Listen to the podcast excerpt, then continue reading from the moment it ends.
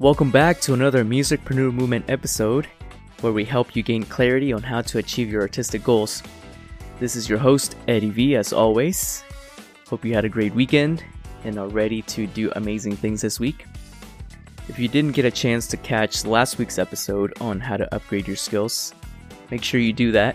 We gave some really great tips that will help you moving forward.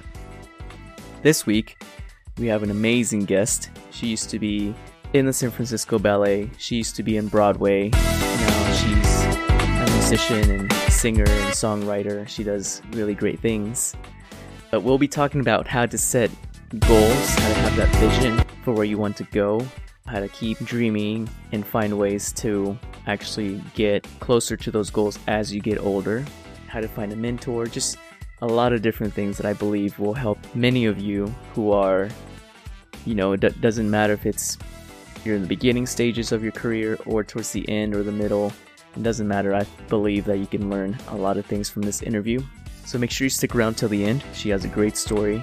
So here we go. Here's my interview with Empress. And all right, today on the show, we have a native from South Lake Tahoe, California. She joins us from the San Francisco Ballet, where she was in 2004. Actually, not anymore. You'll see. We'll talk more about it. She was one of the youngest company members in history. She has worked with world-renowned choreographers and has danced all over the world, including France, Iceland, China, Denmark, England, you name it. She's been there. Shannon left the San Francisco Ballet in 2015 to join the original cast of the Tony Award-winning Broadway show, An American in Paris. After that show closed in 2017, she took some time away from Broadway and ballet to focus on her music career as a singer-songwriter performing under the stage name Empress. She released her first single, Lovely I Am, on 2019. As a solo recording artist, she's currently working with a Grammy-nominated producer, Bart Schaudel, on her first EP, which will be released later this year. Shannon is an accomplished composer on the piano and has written music for a short film called Free Fall, directed by Luke Willis in 2012. She's also choreographed and starred in the short film Prima that premiered at the 2012 Tribeca Film Festival. She's also choreographed and performed in a short film American Overture by John Williams in 2012 that won first place at the International Film Festival in Poland. She's also a writer, blogger, so many things. She's also writing a book that she'll kind of be talking to us about. And this girl can do it all. So wow, super thankful that she's joining me. So welcome to the show, Empress. How you doing? Thanks so much for having me, Eddie. Oh my God, I'm doing great. Who are we talking about? That sounded like a lot of things. Super talented person. I do that? Jeez. Oh my God. All right. It's really interesting. It was much harder than it sounds, but that was awesome. Thank you. Yeah, of course. It's really interesting hearing all your accomplishments being told by someone else. You're like, man, I'm really impressed. It sounds a lot cooler than it was. Jeez. Okay. So for those who are new to the Empress world, could you just tell us a little bit about yourself, how you got started? And then, going from the San Francisco Ballet. Yeah, totally. Singing, composing, writing, Okay, so it's all in one. Let me just clarify. This is all in the arts creative world, Mm-hmm. So it's not like I'm trying to be like a professional soccer player or something like that. That is not, in my wheelhouse. But in the arts world, I always knew I was kind of attracted to the not just the performing arts, but just in general, music was the centerpiece of everything that I did. It was the reason why I started dancing, is because when I heard music, I was just I had to move to it. And but it's really cool that through all of the things that I've done, I'm always coming back to music, mm-hmm. And the reason why I danced for as long as I did was because I loved dancing to music. And it was funny, even in ballet school, teachers would tell me to try something. I couldn't do it without the music. It was okay, I don't know why my body physically cannot get off the ground mm-hmm. in a jump until the music comes. It's mm-hmm. amazing. So music has always been the centerpiece of my career, and coming from the ballet. That was a dream that I had when I was 7 years old. It was really cool to be able to accomplish that. It made me definitely feel like invincible in my dreams, because I was like, if I can do that, you know, like I can do anything. So it was a very cool thing to be successful at a young age, because ballet, that whole world is, it relies on your youth. So, you know, it is a younger sport. It's not like I would be able to do it in reverse order, like be a singer first and then go be a ballerina. It was the right order. Mm-hmm. And, you know, everything in my life now that I have perspective makes sense. But at the time, it just felt like I was kind of blindly like falling forward, like putting one foot in front of the other, and just sort of, a teacher would tell me, you need to audition for San Francisco Ballet's summer intensive. And my parents and I were like, well, okay, let's do it. And I showed up eating In-N-Out Burger with crazy messy hair. And I see these girls with like slicked back buns and like matching leotards with their purse and looking super posh and getting their leg behind their head. I was such a stiff girl for like so long, like not the most flexible person. I am now, but oh my God, it was not natural. And so these girls would get their legs behind their head, and I ended up getting a full merit scholarship to their summer intensive, and then invited for the year-round program. And then Helgi Thomasson and his wife, Marlene, loved me for some reason. And I got a contract at 16, which was like, it was right after my 16th birthday. So crazy, because in history, there's only been a few dancers ever to be hired that young. So for me to be able to accomplish that at a young age made me feel like, okay, well, what else could I dream up? You know, this is like a dream come true, but like maybe now it's time for me to start dreaming as an adult, not just like a little kid saying, I want to be a ballerina. Oh shoot, did you freeze? I hope not. Still says recording, but just making sure. Did you freeze? No, just really still. Just you're a really good listener. It's like just frozen. It was a cardboard. Yeah, exactly.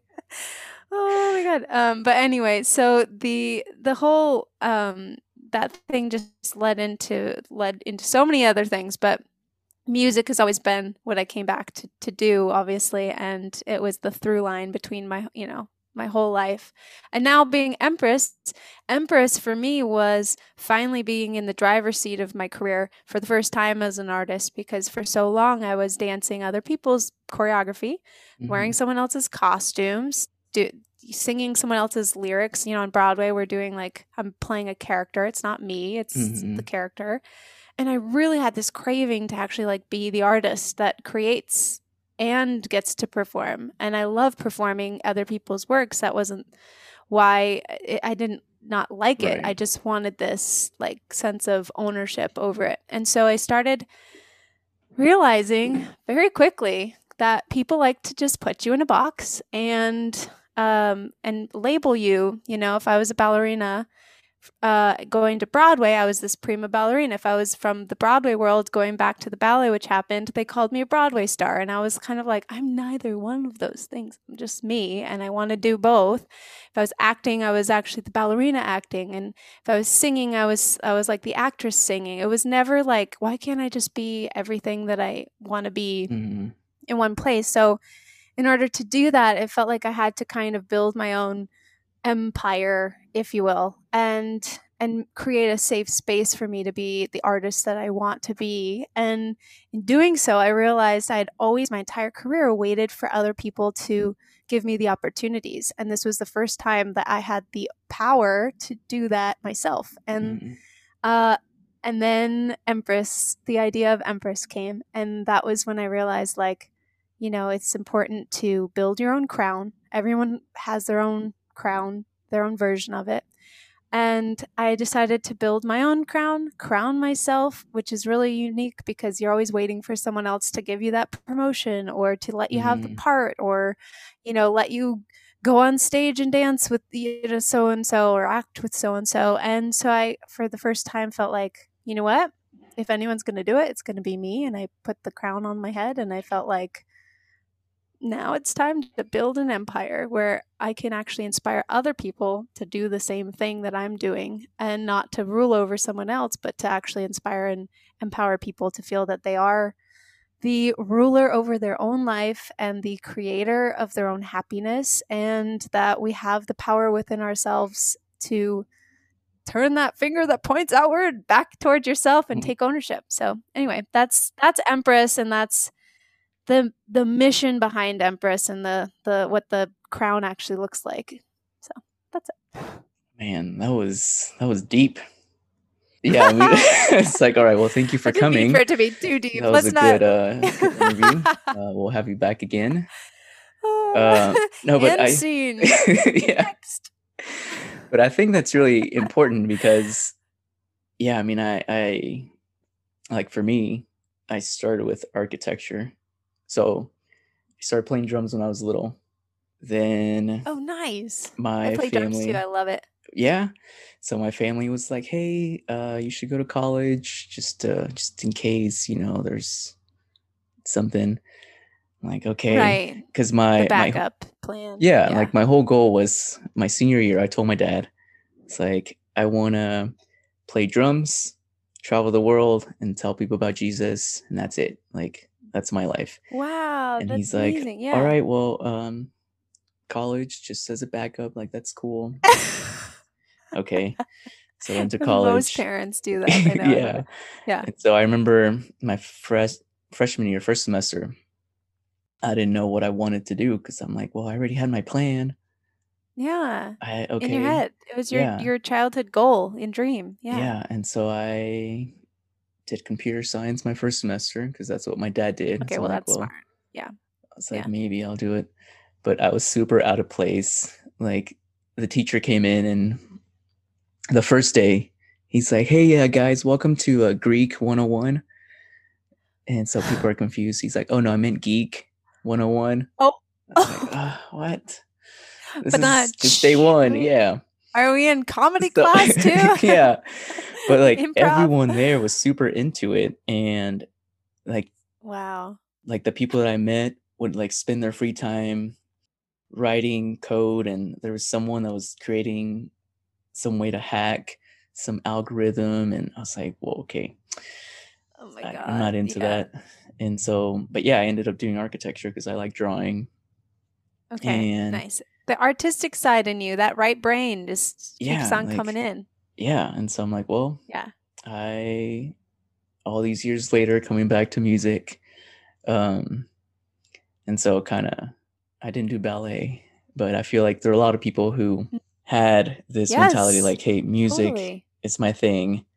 Somehow, I mean, with you, like it was actual things that you wanted to do, and same thing with other people as well. You know, as you're speaking, mentioning how you had Broadway people calling you ballerinas calling you Broadway stars. Like, what was that like in your head? Like, how did you overcome those thoughts? Well, the thing that I wanted to say too is the parents that think they're supporting their child by telling them to not believe in their dreams is always hard because yes, they're looking out for them. And I will never tell someone to just do ballet, do music, be a whatever. If you're not really talented and like you also have the willpower to get through all the tough days, which there's more tough days than there's not. And in general, the performing arts world, they want to make things so perfect that they don't focus on the good. They're like, oh, you did this wrong, you did that wrong. And you're just always focused on making things perfect, which there's no such thing as perfection. So if you can get through that, like, and have the thick skin to get through it, awesome. Not everyone is capable of doing that. And specifically for ballet and acting, you have to have the right look. And if, you know, and you don't know what these kids are going to look like after puberty, like these poor girls and guys that like join the ballet school really young, super, super, super talented, can do everything. And then they go through puberty and their body changes and it has nothing to do with their talent. It's just that they don't look the part anymore. So there's all of these things. There's politics and everything. I get it. But there's a lot of politics in the performing arts world that, you know, it's and you're young usually, so you're kind of green and ready to, you know, you think that it's a certain way, and then you find out that there's just politics that have nothing to do with you. So with all that aside, there is this one girl from my hometown. There's very few dancers that have ever come out of South Lake Tahoe, California. I am the only one that has ever actually really made it. Really what it comes down to is like, I was trying to support this one little girl who was super talented. She was way more talented than I ever was. And I was really trying to get her parents to kind of try and let her come to San Francisco to see the company, to audition for the school. And I was going to support her and mentor her. And I remember getting in an argument with them because they were like, well, you know, she needs to get a real job. I'm like, what do you think I'm doing? Like, I was like 17 at the time. And I remember having to tell them how much I was making for a living, and which was more than both of their salaries combined, because I was living my dream. And I was telling them that this is possible for your daughter. And if you send her to college for a dancer, those are your best dancing years. So you're going to miss out on your whole career. I mean, a lot of the girls, they get hired at 18 and they're done dancing at 23, 24. I mean, like, that's just the reality, is because it's a physical art form. So for people to think that going to college specifically for ballet is going to help them get into a ballet company, that's not true at all. Like, never was. That's not a thing. You don't need a degree to get into ballet. You need to just be good enough. And so I remember just thinking like, oh, these parents are getting in the way of this poor girl's dreams, and she could make it. And then, you know, she ends up, like, flash forward, now she's a stripper in Vegas. She's still going to do what she wanted to do. She went to college for her parents as a drug addict, and now is a stripper. You know, it's like, so how does that help? But the parents are trying to help. So anyway, that is maybe a little, you should just chop out that. That's like so extreme.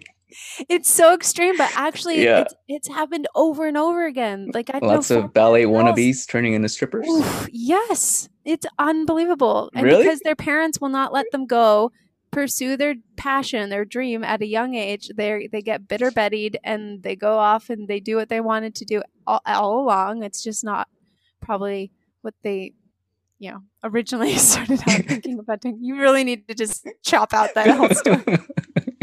Edit, delete, boom. But anyway, yeah. So believing in your dreams is important, but you also need to have a family that supports it.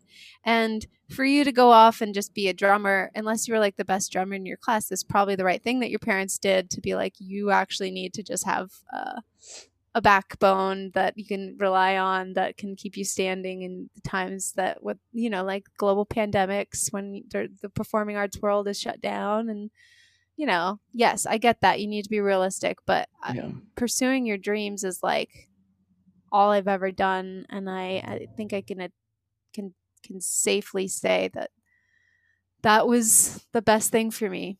Mm-hmm. And maybe It would have been the best thing for some other people. Yeah. So delete, just so what? Okay. So going back to, what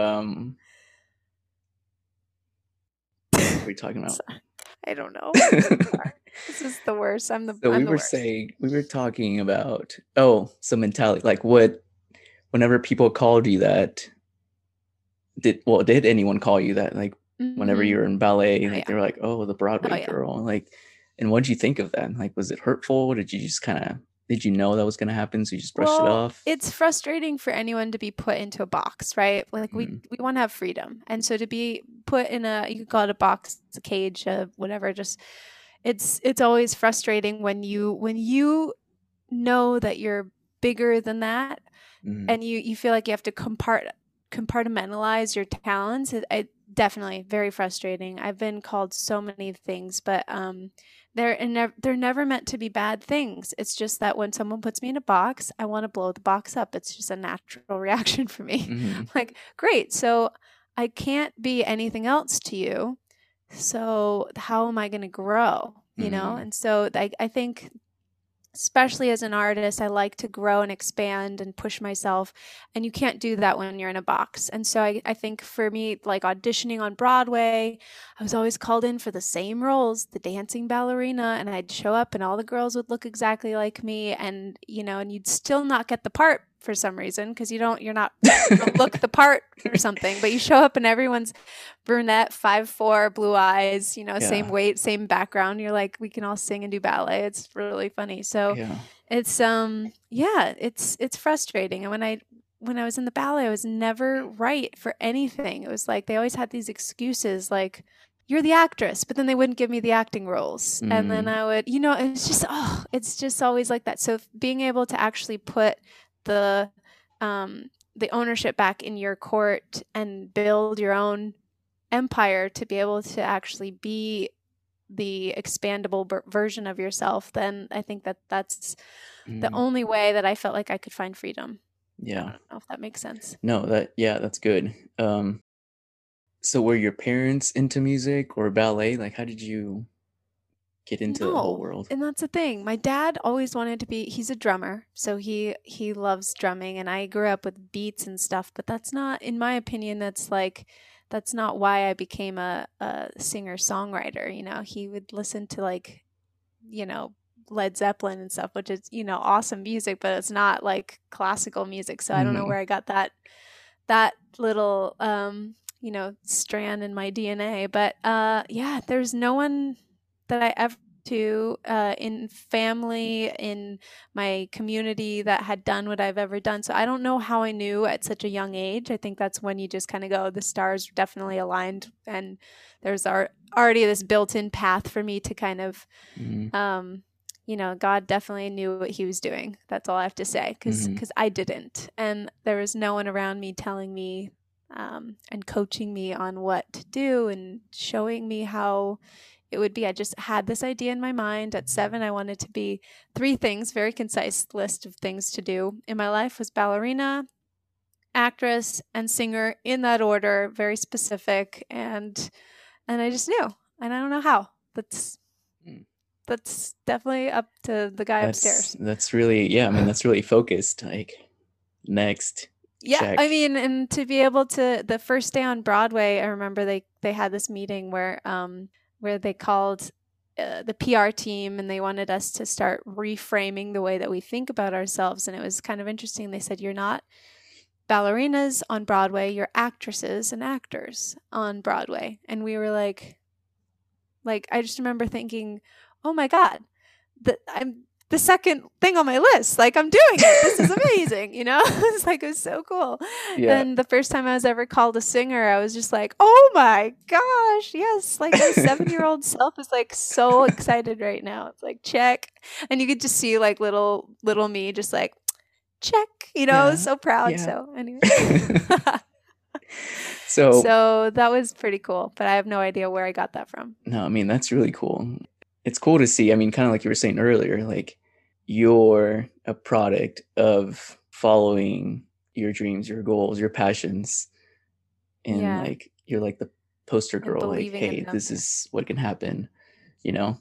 And also, I think as I got older, or as I get older, is that you realize that you have to continue dreaming, because there were days in every career that I've, dabbled in where I go, oh, I left it at, I want to be a ballerina. I didn't specify. And then I'd specify, be like, I want to be in San Francisco Ballet. And then I'd get in San Francisco Ballet, and I'd be like, oh, I have to keep dreaming. Like, you kind of have to continuously ask yourself, am I dreaming big enough? Because you learn more about what you're doing the closer you get to it. So you can kind of refine what that target looks like and what that goal actually means with your new understanding of like what you've already been through.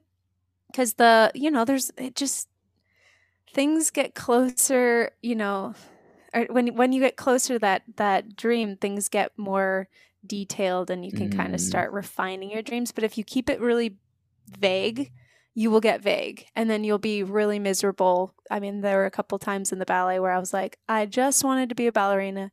I didn't realize it was going to come with like bloody toes, injuries, politics with casting, like just being thrown on stage, not being thanked. Like, there were so many hard times that it would have never occurred to me when I was 7 dreaming about that. So kind of understanding, but when I started getting very specific in my dreams and goals and like going after them, because you have to be willing to do what it takes to actually achieve those dreams, then, but if you don't know, you won't get it.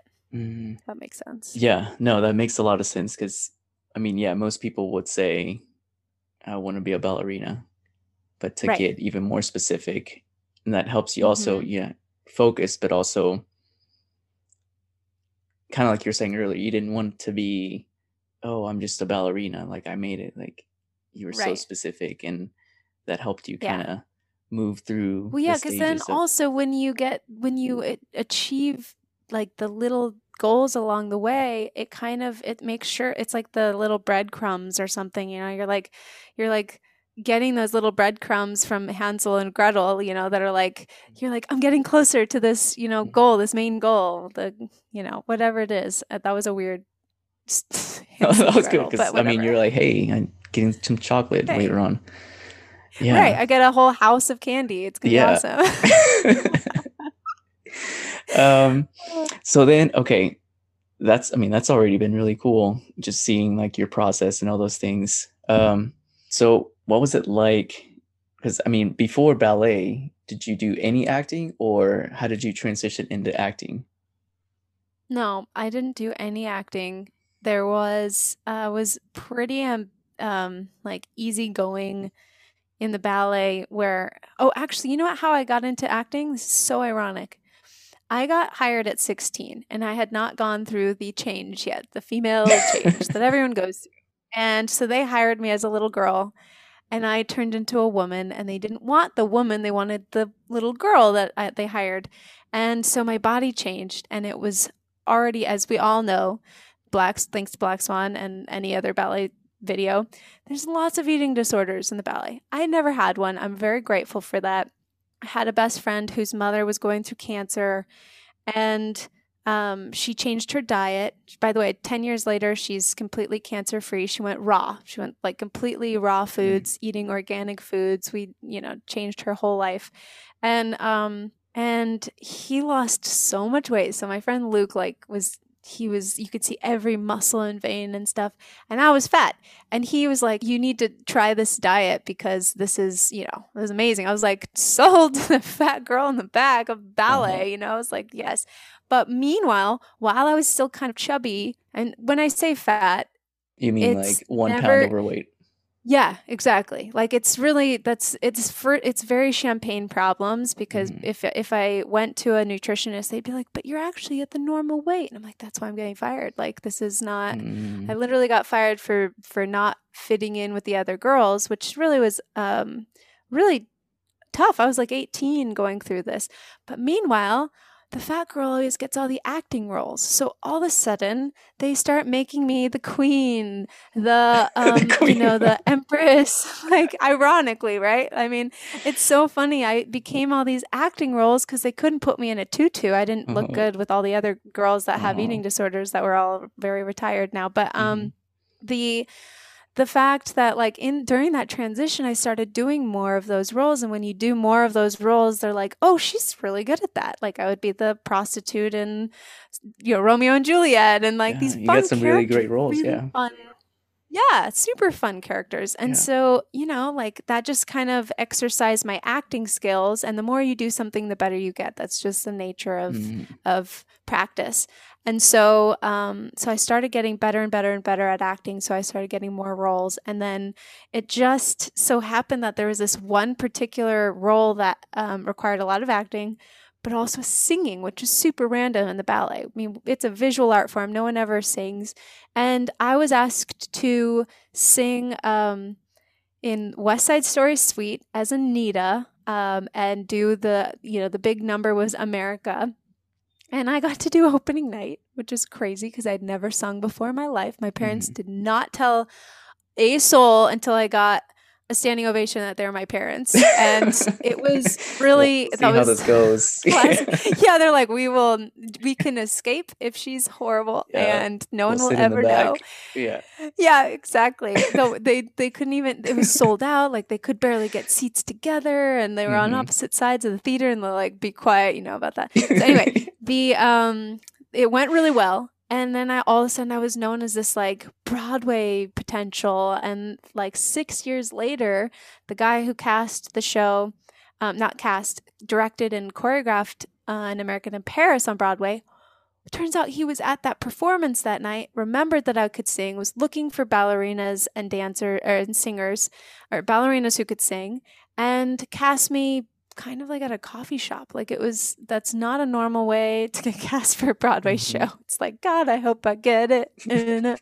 But like, I was just at a coffee shop and I actually turned him down. I said, well, maybe, I'm not sure if I'm ready to leave the ballet. Like, yeah, I was ready to leave the ballet. I just wanted to, but anyway, the point is that my acting came from this really dark place that actually was made better. I lost all this weight. I had like a very long career, like 11 years in the ballet world is a very long time to be totally healthy, to recover quicker from injuries, to feel really good about myself. I don't fluctuate in weight even after I've left the ballet. I still stay really healthy because I never had an eating disorder to begin with. Mm-hmm. So I'm grateful for that. But while all of that stuff was happening that I didn't think was a good thing, I became a really good actress. Yeah. And then you take it to Broadway and you have words. You can actually express yourself instead of being like a mime. You're like actually able to express yourself with words, which is so much easier. Yeah. And so that's really cool. And then I kind of keep that storytelling kind of thing going in my music. And so I always make sure that there's like a acting kind of component, not necessarily that I'm like, woe is me or whatever, but like super dramatic, but I'd make sure that there's a story in my songs. Like, you know, country does that very well. I don't do it as well as country music, but I definitely kind of try and have a story theme. Yeah. Wow. That's really cool how you know, like you're saying, you turned it from something negative, like, right. Hey, I'm not, negative. I don't look like these people. They're kicking me out. And thankfully, like, you know, you didn't go into that, you know, and you were shown another way, like, hey, you did good. Now it's time to take you somewhere else. Yeah. So that's really cool. Transitioning from that into music, like, how did you make that transition? Yeah. Like, why didn't you continue acting or? Yeah. It was so interesting because I was a closeted singer-songwriter. So I'd been composing for a long time. I think I started when I was 4. First song that I ever wrote, and I still remember it. It's really pretty. And like that just sort of was always the through line. Music was always a through line, but I didn't have my voice yet. And so until I was about 19, I had never sung ever. And so not even happy birthday to my family. Like there was no singing in my life. You're just in the bag, like... Seriously, I know. Yeah, I'm just like, you know the song. I don't need to. I gave you a card. Right, exactly. Yeah. Read the card. So I'll just blow out your candles. But the fact that like I found my voice, then I started putting lyrics to my songs, figuring out how to play the piano and sing at the time, which is always really a fun little, you know, like. Exercise for your coordination. And did you know how to play? Really like, cool. How did you learn how to play? Well, I played growing up. My mom found this amazing teacher. She was like Mary Poppins of piano teaching, and she, Pam Grant. She was such an amazing teacher to me, and she until I was 14. So it was like from maybe 8 or 9 to 14, I took lessons with her, and she mentored me in my songwriting. She gave me all of the music theory kind of that I needed to be able to compose. And like, so I know how to read and write and do all that fun stuff. Now it's all digital. So it's like, you know, much easier, but she was really, really helpful for me. And then once I left, I had all I had like kind of the groundwork to be able to kind of just make up stuff. And that was interesting because instead of learning other people's music, because I hate sight reading, to be honest, and I love making up my own songs, I just really used that as like a time for me to just, instead of practicing the piano of someone else's thing, I would just make something up. And so I was always composing. No one really knew this. A couple people in the ballet school knew it. But when I got into the company, it was just like top secret. I would hide away in the basement of the opera house and find an extra piano in the rehearsal room for the orchestra. And just like in my tutu, in between, whatever, just like playing dun, the dun, piano. Dun, dun. Yeah. Dun, dun, dun, dun. Yeah, exactly. And then once I found my voice, I started actually like putting music to it. But I was totally closeted. No one knew. I never played it for anyone. Every once in a while, someone would hear it and they'd be like, WTF, like, why aren't you doing this all the time? And I'd be like, it's just for me. No one will ever understand lyrics. Like, No one gets me. This is like totally emo artist.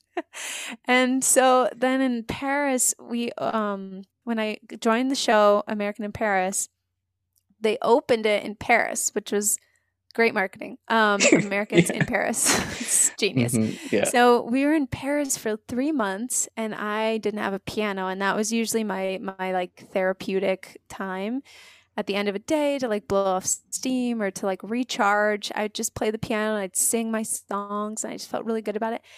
And I didn't have that. And it was like going on 2.5 months or something. And we were at this gorgeous house in Paris one evening and there was this piano, and I remember kind of just asking the host if I was allowed to play it. I'm like, can I play it? And I didn't care anymore about like sharing or not sharing. I was just like dying on the inside. I'll play it in the closet though. Yeah, exactly. Do you think that grand piano might fit in your tiny hall closet, please, in Paris? Yeah. So he goes, of course. I was like, don't tell anyone. I'm just going to play and then I'll, rejoin the party in a bit. And he goes, ding, ding, ding. Hey, everyone, we have a concert. And I was like, oh, no. Yeah, but at this point, you didn't understand my French. I was like, pardon my French, but no. So that was my first time singing in front of human beings, like, besides in that big, giant 3,500 seat, opera house for mm-hmm. West Side Story. I'd never sung my own stuff in front of people.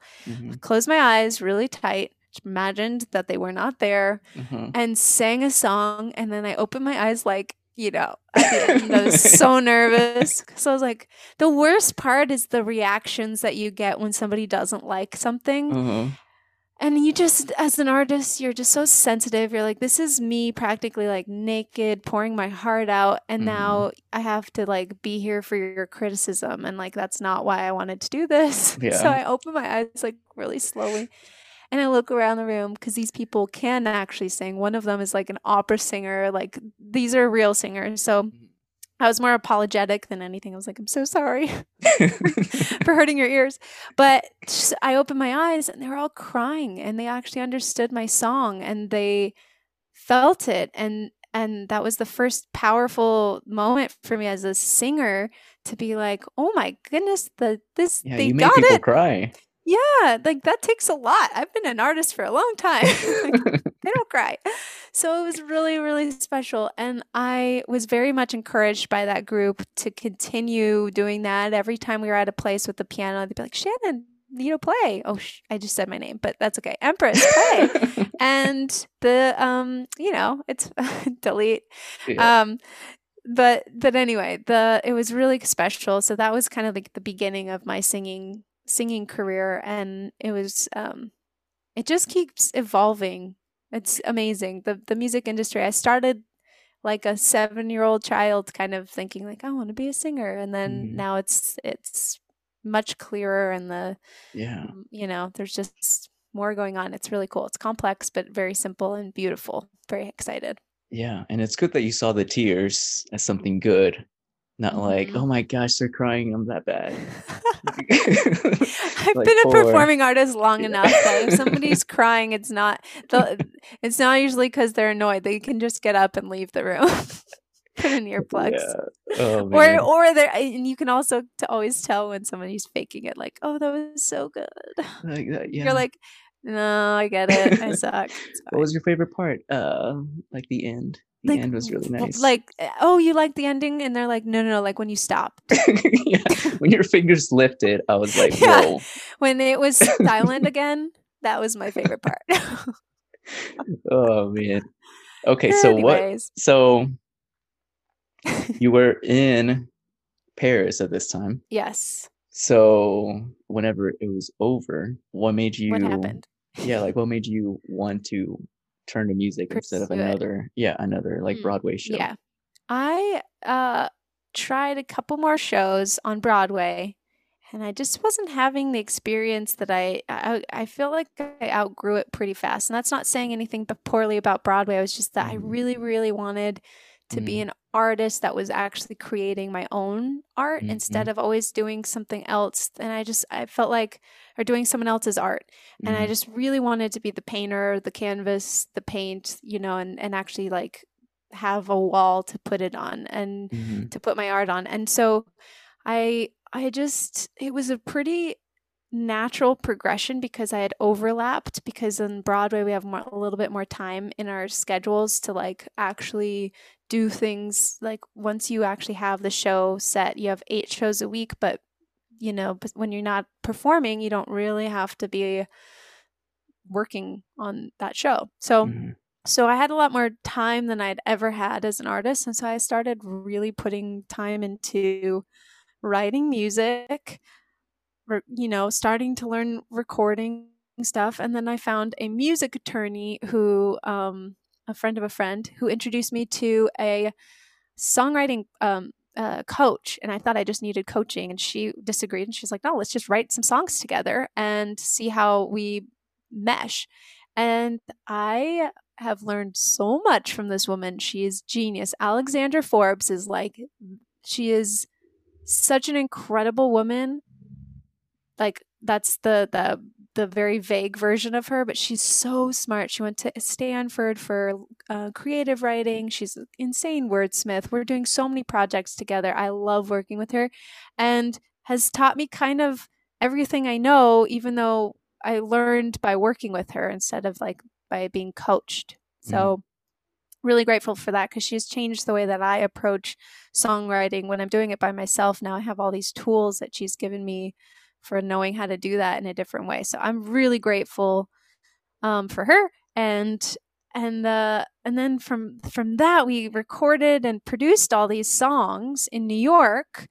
And this is all overlapping with my Broadway stuff. So kind of like leaving the Broadway world, it just made it easier for me to kind of start being like, oh, I've just got these other things going on. So, so it wasn't so like, God, I hope I get it, or, you know, I don't want it. It was more of a natural transition for me anyway. And so it was super, you know, it was an awesome way to kind of transition. I love Broadway, and I hope to be back at some point. It's also just one of those places that's so impressive because you do 8 shows a week indefinitely, and you have to actually physically do the show and be consistent and actually like, I don't know. It's just it's very impressive to me. The ballet is still the very top of the food chain. If you can do the ballet, you can literally do anything. But Broadway is also a different kind of challenge. It's like running a long distance marathon rather than sprints. Like ballet is more like sprints. Like you have one show and it's stressful, and then it's done, and then you move on to the next one. But this one was just like, you can't see the end, you know, and so you just keep going. And 8 shows a week is crazy. And difficult in its own way. But anyway, so that transition was just very seamless. And then I met Bart Schaudel, and that was and everything has been happening in the right order. Like you have to put in the time and the energy, make sure that people know that you're actually like willing to do the work. I have a good track record for that, but like still you have to prove yourself every time. And then once I played some of my new music for a friend, and she goes, stop. Everything that you're doing needs to stop. And I was like, oh no. What? Why? That wasn't done yet. Yeah, I was like, no, what does that mean? And she goes, everything's a waste of time unless you're working with this guy. And she introduced me to him, and then it was like, oh yeah, this is totally the person I need to be working with. I'm like fighting over his time with like Justin Bieber, Selena Gomez, Billie Eilish, Lady Gaga, Katy Perry, all the people that I want. For those who don't know, those are other artists, just in case you haven't heard of them. Yeah, just in case you haven't heard of them, Beyonce. Yeah. So his Grammy nominations stem from his work with Justin Bieber and Beyonce, which is like, I mean, heard of them. So anyway, yeah, he's amazing. Such an amazing gentleman towards women, which is why all the women in pop work with him, and he's like the guy that protects you in awkward environments, and you know, just he's just amazing. So I really enjoy working with him, and he opens up all kinds of doors for me as well, which is really cool. So I'm just building the team. Yeah. No, that's really great. Growing. Yeah. So as you're starting out your transition from Broadway into music, like what were some of the challenges that you faced going into it? Yeah, all kinds of things. I mean, and I know it doesn't seem like it because I've sounded like such a bitter Betty in certain situations today, but I really have this thing where, and my parents call it the loser's amnesia, where I kind of forget the bad things that happen. And that's, I think, a blessing, because I don't know if I could have been a ballerina as long as I was if I had remembered all the tough days. So with music, like there's so many things that are difficult in this industry. One is it's just murky waters. Like in the ballet, you can see it clear as day. If you're good enough to be a ballerina, you can be a ballerina. But if you're not good, you don't make it. I mean, that's just kind of the very day and night. And in the Broadway world, they have the pick of the litter to cast from. So when they cast you, you are the perfect person for that role. And you don't really there's no like girls waiting in the wings to like stab you in the back to get your part. It's like, it's your part. And it becomes like a very cool place to work because everyone's very confident. And you're not trying to like steal someone's role or something. And so there's no politics with that kind of stuff. So when you get the role, which is hard to do because there's like a million people that go for like one role, when you actually get hired, you're very confident in that. And it's a really cool place. And in the music industry, you can fake everything. So it's just a very murky world. You can't fake being talented, like ever. People that are talented will always know what talented artists are, and so you will. Cream always rises to the top, as Vanessa Carlton said to my friend and I. She was like, cream always rises to the top. So like, no matter which way you slice it, you will get recognized at some point. You just kind of gotta cut through a lot of BS to get there. And there's a lot of people that will take advantage of you as a new artist, and so kind of my husband's an attorney, so he looks out for me, and I'm super grateful for that. And I've kind of learned how to not become a bitter Betty, but just to protect myself from getting taken advantage of. But it still almost happens all the time. Like now I have a good team around me that can kind of vet people out a little bit easier. But when you're new in the industry, it's just like so many people want to charge you for like, oh, if you want to get a million playlist plays or whatever, just pay me all this money that you will never see back. And like, it just, and then also like little things that you just have to figure out, and all in good time, like ISRC codes and how to embed them into, like how to get paid for your music. And because really you just want to be the creator, but you kind of have to, before you get the team to help you with all of that, you have to do it all on your own. So it gives you a whole appreciation for all of the layers of what it takes to become successful in this industry and not get taken advantage of. And I have a huge appreciation for PR, managers, everyone that does things behind a big star, like say Lady Gaga. They earn their keep. That's all I have to say. First I thought you were pointing at you. You're like behind me. Yeah. You can't see them. Oh no. I try and stay humble. You're not helping. I'm kidding. So yeah, I mean, that's a really great point. Most people forget about all those things, like the business side and PR, marketing, all these things. You have to know the business, law, and it's just like, hey, I just want my music to be heard, which is good. But we just want music to be heard, but there's so much more that goes into it, and I appreciate everything that and everyone that makes music actually listen so that we can actually listen to music. Just that was the worst sentence I've ever. It's like the radio station. Who are you talking about? Yeah, no.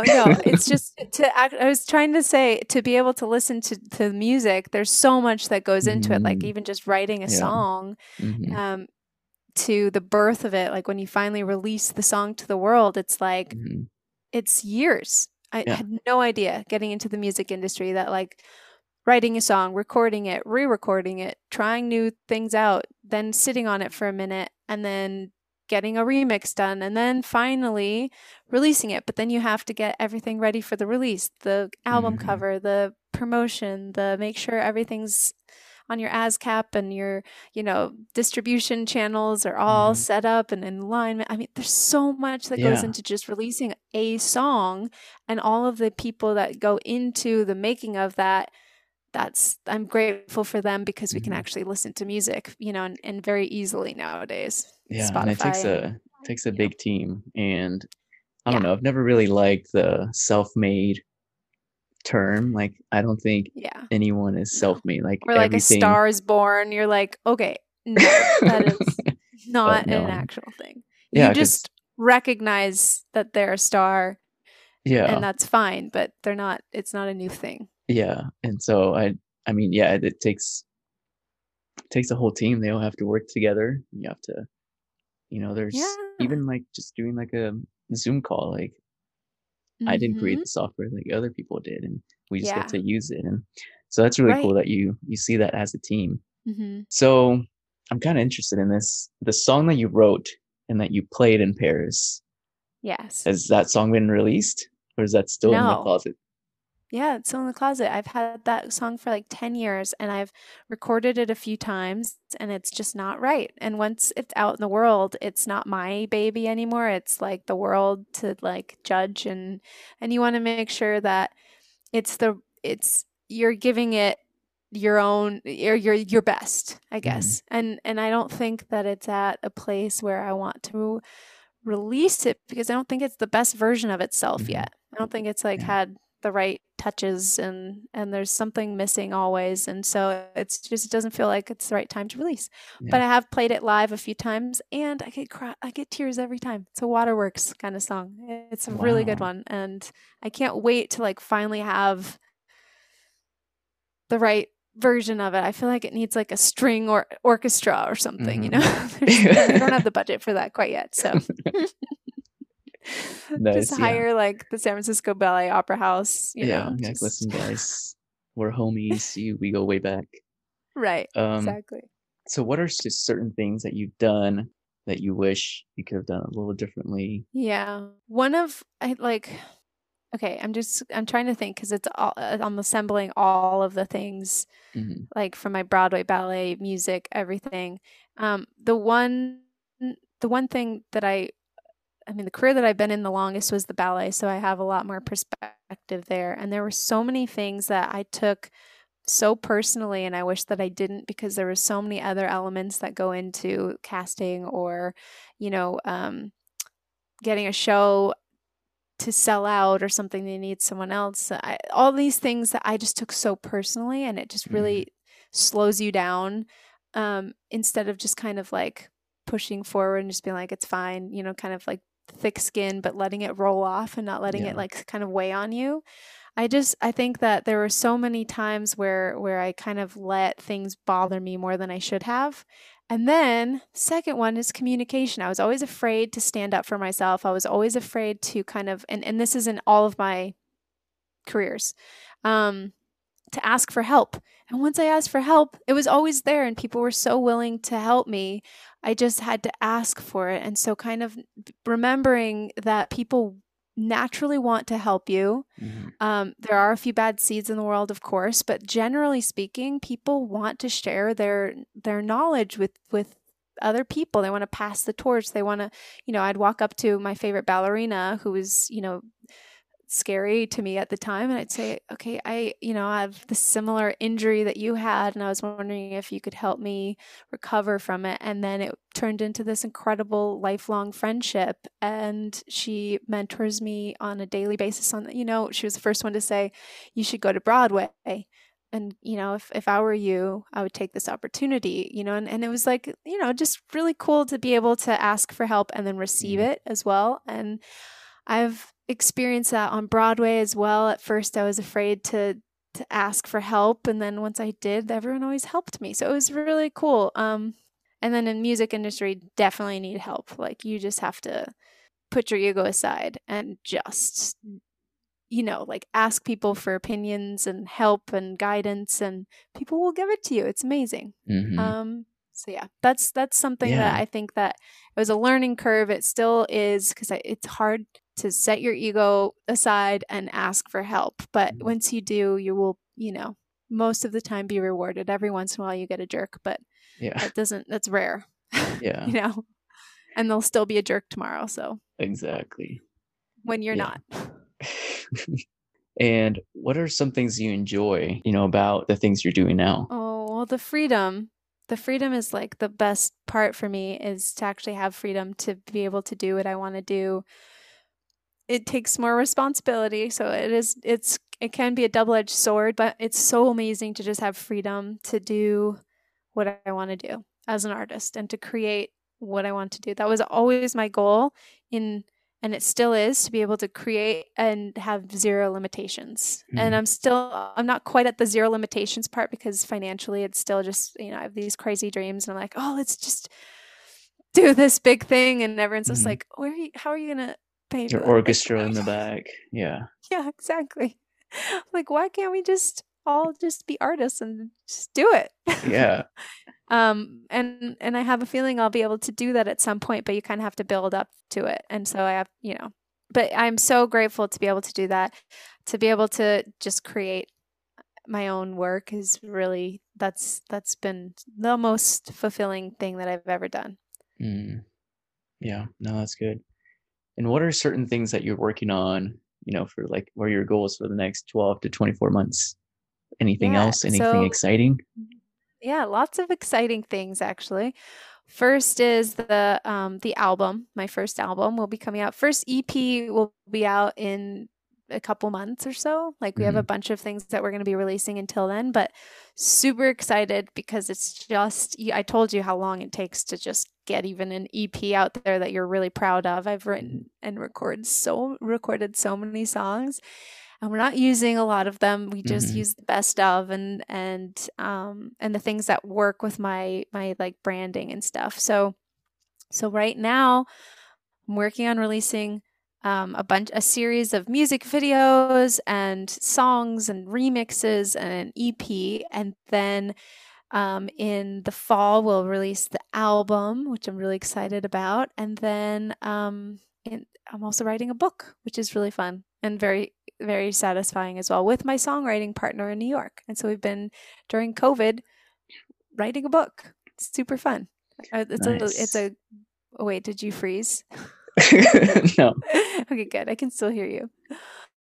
You're the best listener ever. I know, I'm great. So the book, what? You really are. How much can you tell me? Okay, well, so like very little, because I just really don't want this idea to be stolen. But essentially, we have all of this music that we've recorded over the years, and I was trying to find a way to put that together and make something out of it. And I ended up coming up with this idea. I can't tell you the storyline, but the one thing I can tell you is we're going to have an album that goes along with this book, and each chapter has a song that goes along with it, and it helps narrate the story, which is really cool. And it's going to be a middle grade fantasy novel, which would be really fun. So middle grade fantasy novel. Musical, you know, the music ties are strong, and it's a really fun story. I can't tell you very much about it, but it's so good. Super excited. I think I told you a lot more than I probably should have, the music element, but yeah. When is this being released? Whew, well, I don't know, but I think it takes a minute. We're good at editing as we go with our book. We're about halfway through writing it, and it's only been a few months of writing it. We write like a few times a week for a few hours and just, you know, go until our brains get fried. And then basically we're kind of expecting this to be in the next year, maybe two, because apparently it takes forever for publishers to like go through the whole process. So I'm not really sure when exactly, but I'm thinking 2022 is our year. 2022. All right. Yeah. Looking forward to it. Me too. It's so fun. Yeah, it sounds exciting. And so who are certain people? I mean, you've mentioned a few. Yeah. That you look up to that have encouraged you during your career and all those things. Yeah. Who are certain people as well, like that would be great guests to have to share this their is story? Great. Ooh, okay. So Sophia and Sylph is like one of my, she's the best dancer I think on the planet. I don't think very many people would argue with me on that one, actually. To be honest, this isn't just a personal choice. She's literally the best dancer on the planet and is 40-something and dancing better than any 20-something. Like, she's just a beast. She's one of those that, like, went vegan. She doesn't drink. She doesn't smoke. She just is ballerina, and she's so good at it. It's ridiculous. And she doesn't drink or smoke. She's just ballerinas. She's just, just a ballerina. Exactly. Yeah. And she's just so dedicated, but she's also really funny. And I think she'd be a really good guest on your show. And I don't know if my husband would be interested, but he is the most interesting man I have ever met. And he is the most supportive person in the whole world. Like, my sister is as well. She's just this insane athlete. So is my brother. My brother's really cute. He's super supportive, and he's like a tennis pro. And I have been surrounded by supportive people my whole life. Yeah. And I'm so grateful for that. And it, it came from my parents. My mom and dad are like the most supportive people. They have just recently told me that they really did not ever really think that I was going to become a professional ballerina. They like let me go at 14 to like move to San Francisco because they're like, well, we knew that like if we let you go or if we didn't let you go, like you would have held that against us. And so we just assumed we'd let you go. And then you just come back home and then you'd be happy at home. And I was like, oh my God. Yeah, I would never have got that because I always said that they're like the most supportive parents in the world, which they were, and they never let me in on that little secret. That just came out recently over the holidays, and we had, a glass of wine, and so the truth serum came out. And I was like, "What? You didn't think I was gonna make it?" But yeah, they were always so supportive. They never let me in on that secret. I think they just hoped that I would come home. I was only 14 when I left, and that's it's a very young. You're their baby. Yeah. Baby, and I was the oldest, so like I was their firstborn, so they were really like just like not ready to let you out of our nest. Yeah, I know, and I was like, bye. Bye. It's funny though, like how we keep like I guess the older we get. Well, even like with my parents, like they've kind of told me like certain things that happen behind the scenes. I'm like, what? Totally. I didn't know you like did that for me, like. It's a total I feel like a jerk behind the curtain. Yeah. Totally. So, yeah, we had no idea. I know. Exactly. Yeah, parents. They've done a lot of things for us that are people. Behind the scenes. Yeah. Very good. Yeah. So I have all the guests like to do a little something, little mixer lightning round question. Oh, okay. Let's do it. I have to sit up straight for this. Question and then answer bam. Although some of them sometimes end up taking a while, but... Okay, well, I will try and give you a quick answer. First thing that comes to mind, then we can laugh about it after. All right, let's do it. All right, what was your first car? Oh, I've never had a car. We just bought a car. It's Mercedes, but literally last week. Dang, okay. Fancy first car. No. Okay. An instrument you wish you could play? Violin. Definitely violin. Violin. What's a superpower you wish you had? Fly. I wish I could fly. If you could have a song play every time you enter a room, what would it be? Oh my God, Rocky. Dun-dun, dun, dun, dun, dun, dun. What's you just like punch people once you wait a second. It's a song, people. What's a secret talent? Ooh. I can always find my husband's keys even if I'm like on the other side of the country. He's like, I lost my keys. I'm like, did you look here? He always finds them. Thanks to me. A little spidey sense. What? A spidey sense type of thing.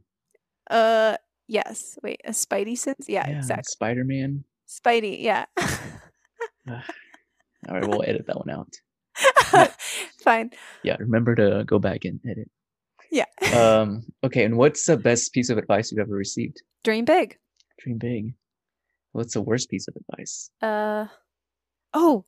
Let me try and quote it. This is my ex-boss. If you learn how to fight, this is your career, and I will have very little to do with your success. And he was trying to make me become a bitch, so that it was not a good thing. Anyway, and I did not learn how to fight because I didn't want to have to fight for things. Okay. That was the worst advice ever. Got it. People love because I didn't fight. And then, how can I be praying for you? Oh, that's really lovely. Pray for my prosperity as an artist, so that I can give back to my fans, please. Yay! I love that. That was my favorite question ever. I've done a million interviews on this. That was so lovely. Thank you. Yeah, good. Of course. Okay, I'm gonna pray for you real quick, and then I'll let you go. And, perfect. Okay. Dear Lord, thank you for today. Thank you for the opportunity to hang out with Empress and get to talk to her and just share her life with us. I pray that you are with her, continue to provide for her in great ways as an artist. Pray that you provide opportunities, the right people for her to give back. Just close the doors where you don't want her to go and open the doors and give her the strength to go through them. And thank you for this time that we get to just chat, and we pray all these things in Jesus' name. Amen. Amen. Thanks, Eddie. So, God bless you. That was so lovely. Of course. Thank you. So if someone were to want to keep up with your book, your songs, if you ever release your private. That one song that I keep talking about. Yeah. Waterworks. We've teased it a bunch, so hopefully it'll come out. Totally. Where could it find you? Okay, so you can find everything Empress at my website, which is www.empress-music.com. You can stream all of my music and share from Spotify. It's on all streaming platforms. So Spotify, it's just under Empress, which is my stage name. And then, let's see, last but not least, follow me on Instagram, which is at empress.music. And that's about the same, I think, for Facebook is empress.music, and Instagram and Twitter. So follow me on all of those channels, and you can keep up. And I will share all the latest and greatest. Yeah. Yes. All right, Empress. Well, thank you so much for coming on. Thanks so much for having me. And I just send all my love to all the fans out there. Thank you so much. Yeah, much love. And yeah, hopefully we'll have you back soon, and you can talk to us about the book once it comes out. The book? And the song. I can't wait. Yeah. All right. Well, we'll talk to you soon. Sounds great. Thanks so much. Wasn't she great? If you learned something valuable from this, make sure to share it with a friend. And also, if you have any questions or want to learn more about what we're doing, how we can help you, you can go to Facebook, Musicpreneur Movement, and also on Instagram, Musicpreneur Movement as well. Make sure to leave us a comment, leave us a review, and then, if you have any questions, if you need help with anything, if you have great recommendations of who else would be beneficial to have on the show, let us know. All right, until next time, we'll see you soon.